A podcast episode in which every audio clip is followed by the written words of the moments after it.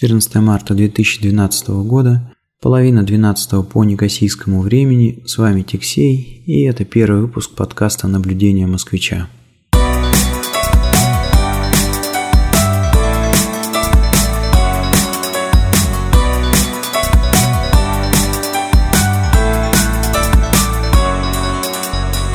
За прошедшую неделю я настроил свой блог для публикации этого подкаста. Ну, вообще, я достаточно сильно перетряс все материалы на своем блоге, и теперь э, созданы отдельные разделы для публикации подкастов, скринкастов и просто записей. Так что заходите на www.tixey.ru, смотрите, слушайте, комментируйте, оставляйте ваши пожелания. Кстати говоря, теперь можно подписаться отдельно на подкасты, скринкасты или записи в блоге. Кстати говоря, а для чего вообще все это? То есть вот почему я трачу свое время на то, чтобы написать какую-то заметку в блоге или записать подкаст? Ну, мне кажется, один из хороших аргументов в пользу того, чтобы это все делать, это тот момент, что ведение блога или подкаста заставляет постоянно а, более внимательно искать в, казалось бы, обыденной жизни какие-то необычные и удивительные вещи, замечать их, а, потому что тебе постоянно необходимо находить какие-то новые темы для постов в блоге или для подкаста. И на самом деле вот этот непрерывный поиск, он приводит к очень интересным результатам. Ты открываешь много нового, которое вот оно было рядом каждый день с тобой, но ты его просто не замечал. А вот эта вот потребность что-то написать заставила обратить внимание на эти вещи. Ну вот, наверное, поэтому, в частности, я и занимаюсь всей этой а, блогерской, подкастерской деятельностью. Кроме всего прочего, сегодня я хотел бы поговорить о такой вещи, как иностранный язык. А, вообще, в принципе, а, иностранный язык всегда преподносился как некое преимущество при поиске работы или при ведении собственного бизнеса. Ну, в общем, всегда мне казалось, по крайней мере до того, как я уехал на Кипр, что знание иностранного языка – это какое-то серьезное конкурентное преимущество. После того, как я оказался на Кипре, я понял, что вокруг меня огромное количество людей, которые знают два, а некоторые даже три или четыре языка. И знание языка – это скорее какой-то жизненно необходимый ресурс, такой же, как вода, электричество или, не знаю, может быть, пища, да, но знание каких-то э, языков не дает, по крайней мере на Кипре, особых каких-то конкурентных э, преимуществ. Ну, например, при поиске той же работы.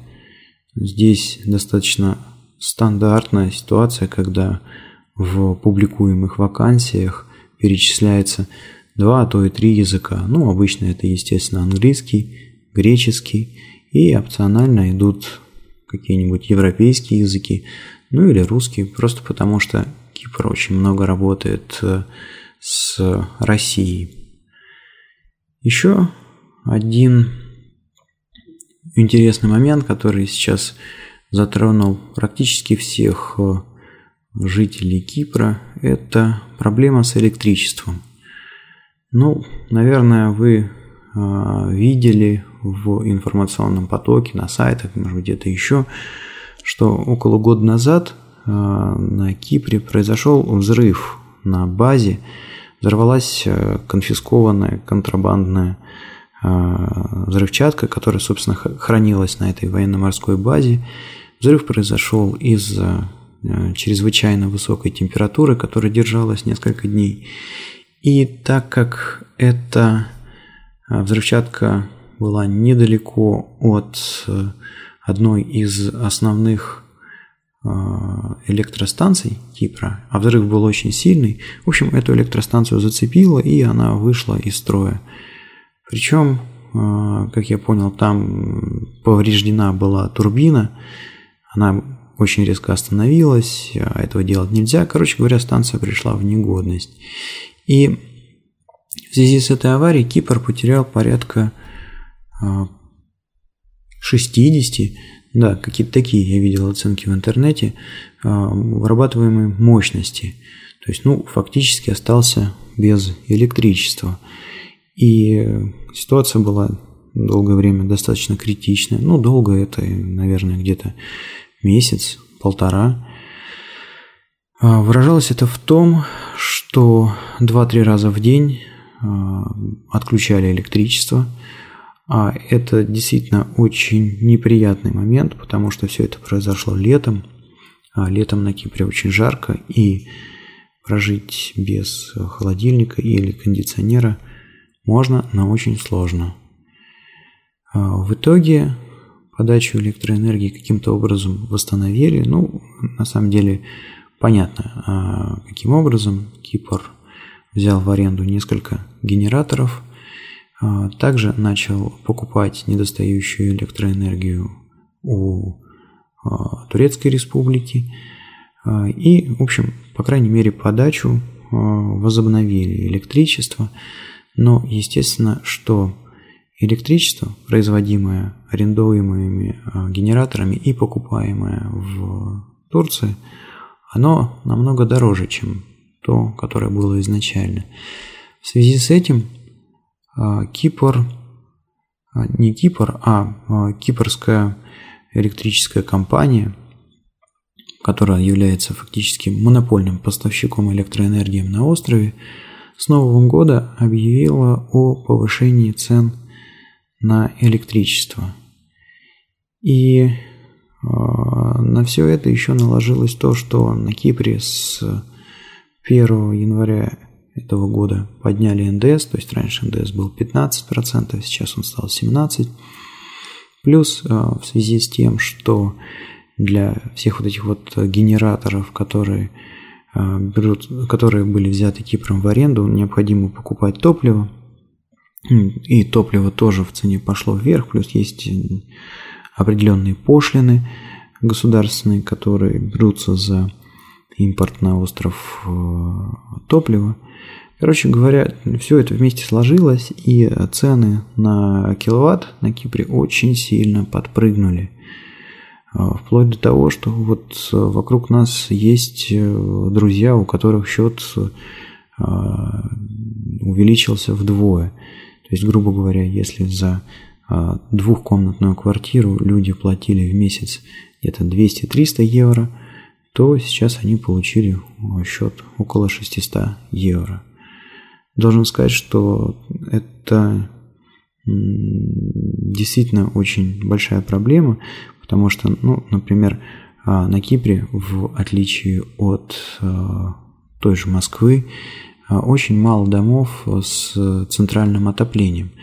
Что это означает? Это означает, что а, вода нагревается с помощью электрических бойлеров, а, плюс воздух в квартире нагревается также кондиционерами, которые, естественно, питаются от электричества. То есть, грубо говоря, все жители на острове очень сильно зависимы от электричества. И, естественно, что повышение цен очень сильно ударило по бюджету многих семей.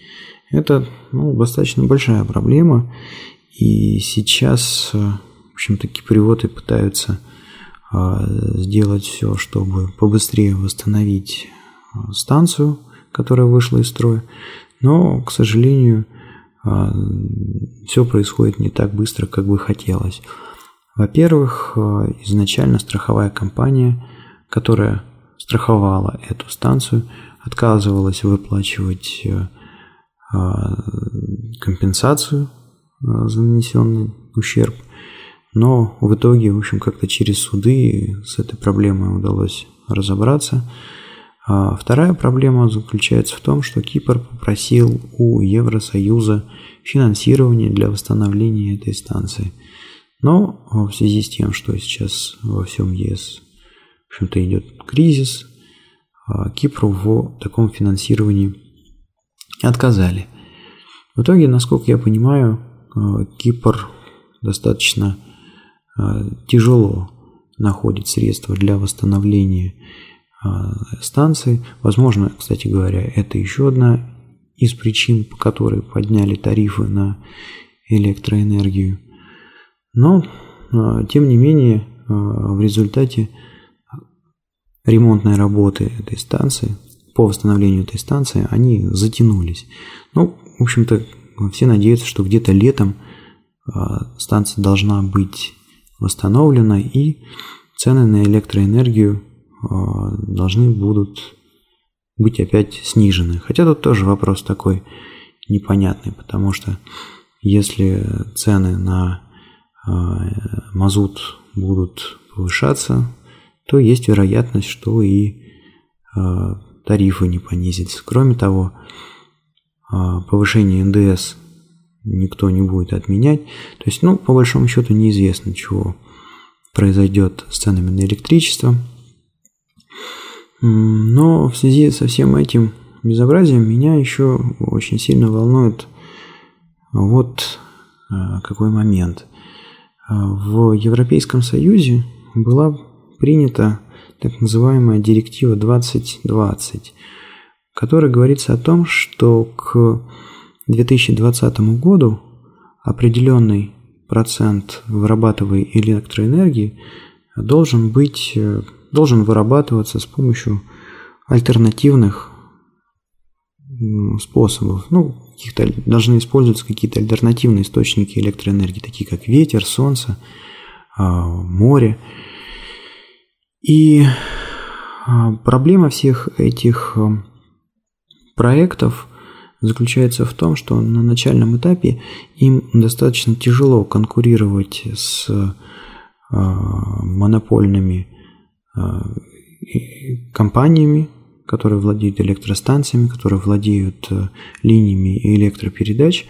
Поэтому, чтобы как-то стимулировать страны переходить на альтернативную энергию – а, были приняты, был принят определенный ряд законов, и основные, скажем так, важные моменты а, заключаются в том, что, во-первых, энергетические компании обязаны покупать электроэнергию у людей, которые решают построить, ну, допустим, ферму из солнечных панелей или поставить ветряков.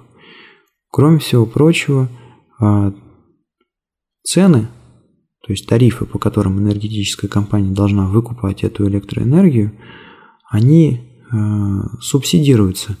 То есть, грубо говоря, тарифы немного выше э, рынка.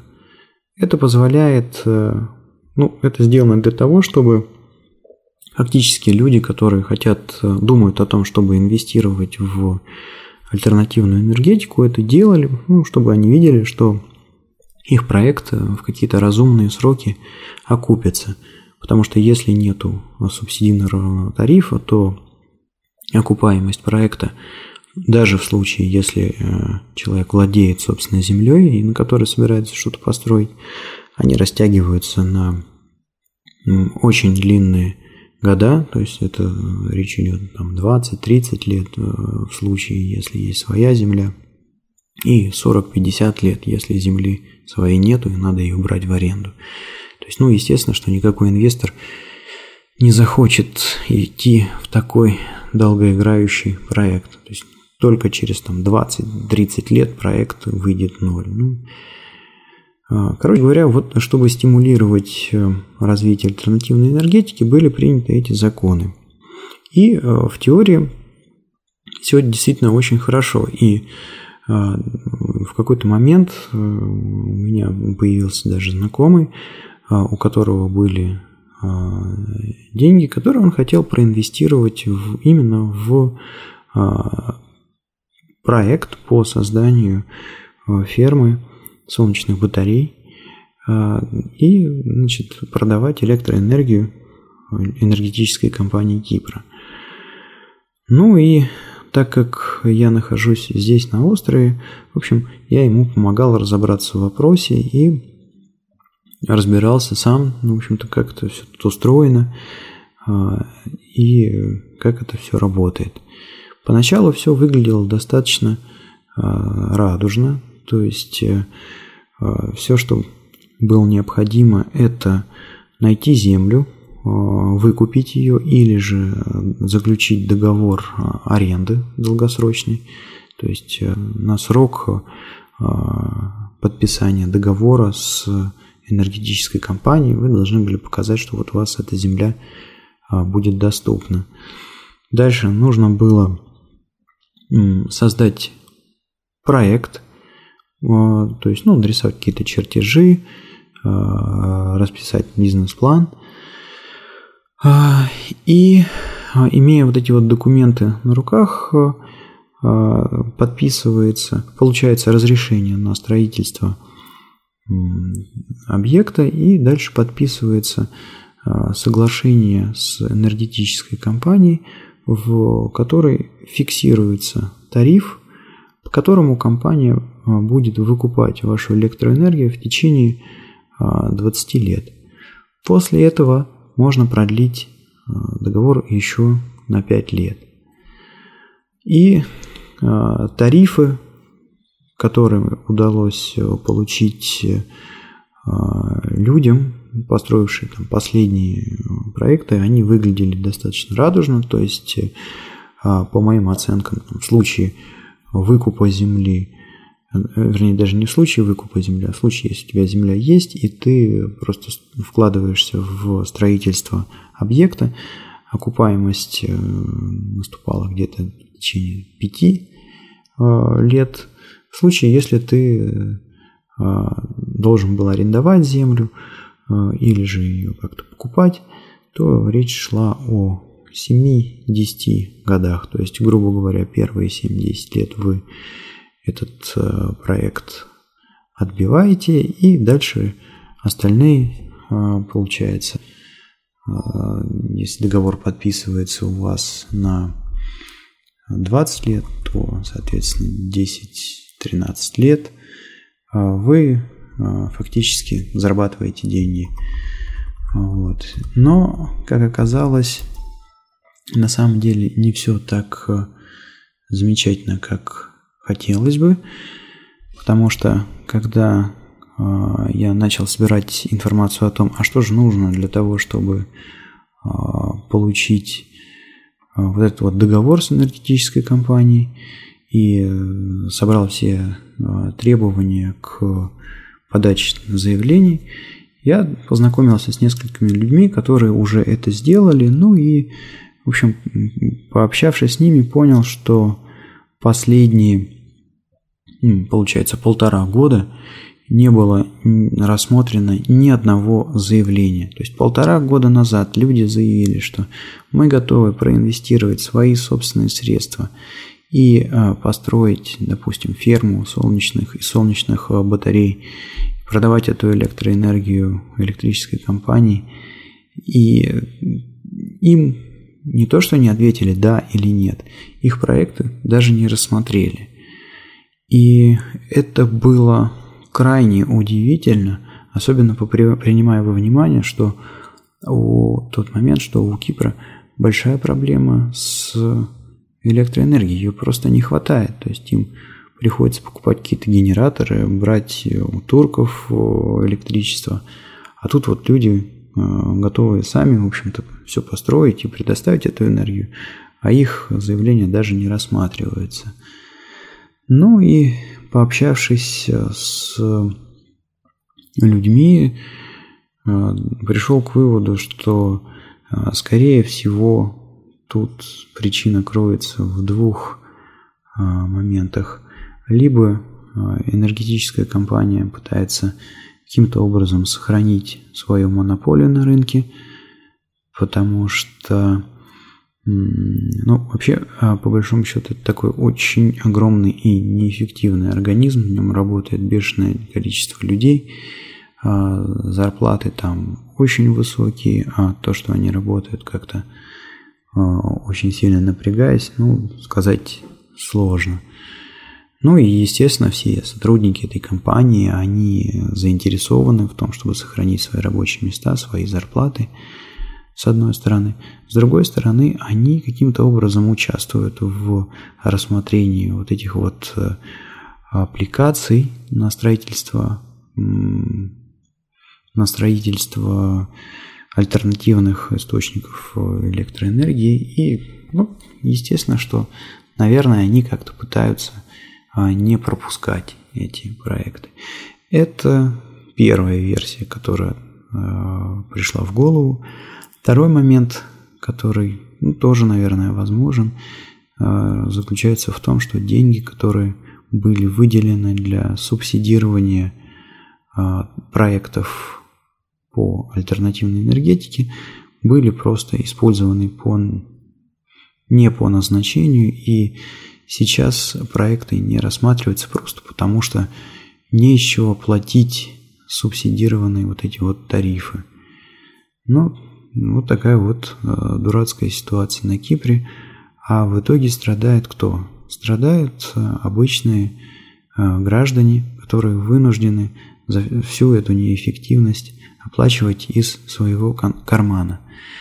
Ну, в общем-то, в частности, ну, страдаю я, потому что здесь я живу, как бы мы покупаем электричество и, в общем, освещаемся с помощью него и готовим с помощью него и вообще много для чего еще используем это электричество. И, в общем-то, сейчас я жду, что а, мой следующий счет будет, ну, в лучшем случае раза в полтора, в худшем два-два с половиной выше, чем предыдущий. А, и в связи с этим, в общем-то, начинаю чесать репу, что же делать, как же быть, как прооптимизировать свои расходы на электричество. Ну, первое, что приходит в голову, это, и это я уже сделал, во-первых, тут все лампочки были заменены на энергосберегающие. Ну, не знаю, насколько это заметно улучшит ситуацию с потреблением, но тем не менее, это можно было сделать быстро, и я это сделал. Следующий шаг – это Наверное, на этой неделе я пойду в э, энергетическую компанию Кипра. Не очень, кстати говоря, уверен, что я правильно перевожу это название. Вообще оно по-английски называется Electricity Authority of Cyprus. А, значит, вот пойду я в это Electricity Authority. И по слухам, а, у них есть э, специальные тарифы. То есть, э, грубо говоря, когда потребляется электричество в течение дня, то существует несколько пиков. Ну, допустим, утром люди встали, там все включили чайник, вот вам первый пик, да. Вечером вернулись, дружно включили телевизор, там, не знаю, включили микроволновку, поставили чайник, вот вам другой пик. И чтобы снизить потребление электричества во время вот таких вот пиков, энергетическая компания предоставляет специальные тарифы, а, когда у вас есть э, скидка, если вы используете электроэнергию в часы отличные от пиковых. Ну, допустим, где-нибудь ночью или же а, днем. А, ну вот, э, попытаюсь э, разобраться, что да как, если есть возможность перепрыгнуть на такой тариф. В общем, я это попытаюсь сделать и Э, ну, например, стирать, да, то есть вот там стиральная машина, она потребляет э, приличной электроэнергии. Стирать буду, ну, ночью, значит, или днем. В общем, посмотрим. Ну и последний шаг, и, пожалуй, самый интересный, который бы мне хотелось попробовать э, предпринять, это просто наставить солнечных батарей поставить аккумуляторов и вообще попытаться собрать какую-то систему, которая бы сумела обеспечить ну, хотя бы какую-то часть э, наших потребностей в электричестве. Ну, может быть, например, э, все освещение дома перевести на эту систему, или же, если получится собрать что-то более мощное, э, допустим, запитать стиральную машину от этой системы. Ну, по большому счету идея-то какая? То есть за день накопить электроэнергии, которой бы хватило, например, на одну программу стирки. В принципе, я уже сделал какие-то предварительные расчеты. Э, пожалуй, что это реально. Кроме того, э, все эти все необходимые элементы для сбора такой системы, они тут просто продаются в таком большом хозяйственном магазине, Leroy Merlin называется. То есть есть все от панелей до проводов соединительных, аккумуляторов, ну и инвертор тоже есть. То есть там в аккумуляторе это что-то порядка 12 вольт, а их же надо преобразовать в 220 переменного тока. Ну вот для этого и инвертор используется. Ну, посмотрим. Теоретически сейчас я жду э, подтверждения от управдома. Все дело в том, что мы живем в многоэтажном многоквартирном доме, и э, ну, солнечные панели, их, естественно, надо устанавливать на крыше, чтобы они более эффективно работали, чтобы на них всегда светило солнышко. Но крыша, она же общая, и поэтому что-то там делать самостоятельно я права не имею. Ну вот пошел к нашему управдому, обозначил свой интерес, он у него отвращения не вызвал, но он должен согласовать а, мое начинание с остальными жильцами. Если они не против, то, наверное, я попытаюсь собрать какую-то такую систему. Ну и по ходу а, продвижения буду рассказывать в этих подкастах, чего вообще получилось, а, насколько удалось собрать что-то такое, что действительно в итоге окажется полезным. Ну, в общем, посмотрим. Вот такая вот у нас тут энергетическая проблема на этом острове.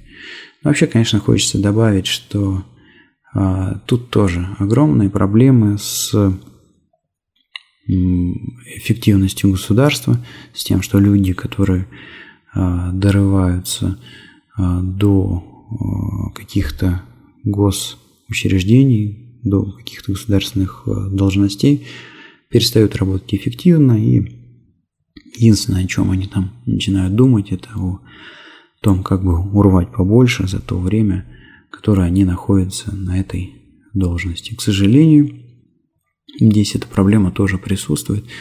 Ну и в свете этого, в общем, меня все чаще посещает такая мысль, что, наверное, государство, оно просто... Ну, институт государства, он просто-напросто себя изжил и э, изжил не только где-то в России, на Кипре или в Европе или в Штатах, а просто везде. И не исключаю, что произойдет в какой-то момент какая-то серьезная перемена и, может быть, даже э, через какое-то время от института государства нужно будет и отказаться. Ну, посмотрим, это так, мысли вслух.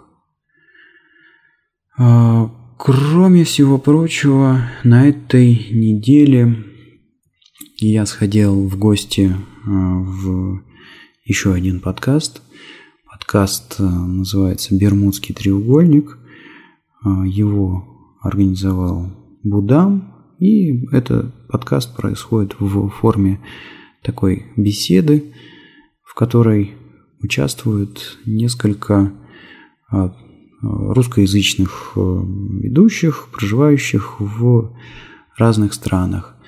Ну, если не ошибаюсь, там был участник из э, Германии, а, из Англии, ну, сам Будам из Америки. И а, в ходе этой передачи обсуждаются различные вопросы, которые оставляют слушатели в комментариях. Ну и вот был достаточно интересный а, вопрос. Вопрос заключался, формулировался так. А, как в эмоциональном плане вы переживали смену работы? И все участники этого подкаста ответили то, что они испытывали только положительные эмоции, что все было замечательно и вообще никаких переживаний у них не было. А, в то время как я, а, ну, я не могу сказать, что а, у меня происходило все так гладко. Мне кажется, у меня не получилось достаточно четко сформулировать свою мысль в этом подкасте, и поэтому я вот, собственно, здесь и хотел бы как-то попытаться разъяснить, что я имел в виду. Значит, ну, безусловно, когда ты уходишь на новое, лучшее рабочее место, особенно если там, там выше зарплата, интереснее должность, то подавляющее число эмоций, они а, положительные. Но если на предыдущем месте вы работали, в общем-то, ну, качественно, то наверняка что-то вы сумели, чего-то вы сумели добиться на этом месте, что-то построить, наладить какие-то процессы. И э, если э, подходить к вопросу именно с точки зрения эмоций, а именно так поставили этот вопрос, то лично у меня всегда, когда я ухожу к чему-то новому от хорошо проверенного и отлаженного старого, ну, есть некоторые переживания, некоторые сожаления, а, хотя я и понимаю, что а, как бы с точки зрения а, с точки зрения исключительно логики какой-то, да, расчета и значит, хладнокровной оценки, ну, нужно бросить это старое и идти э, дальше. Но все равно немножко жалко э, что-то то, что ты уже сделал на предыдущем месте. Ну вот, собственно, э, это я и хотел отметить, что даже в моем случае, когда я уходил из места, где у меня была и ниже зарплата, и менее интересная работа, вот в АБИ, даже несмотря на все это, мне было немножко а, жалко а, расставаться с тем, что уже было построено на старом месте. Но тем не менее я это сделал, потому что я понимал, что это какое-то дальнейшее развитие. Ну ладно, пожалуй, на этом я буду завершать первый выпуск подкаста «Наблюдение москвича». Оставляйте ваши комментарии – может быть, какие-то вопросы. Постараюсь от них, на них ответить либо в блоге, либо, может быть, в следующих выпусках. Желаю всем удачи!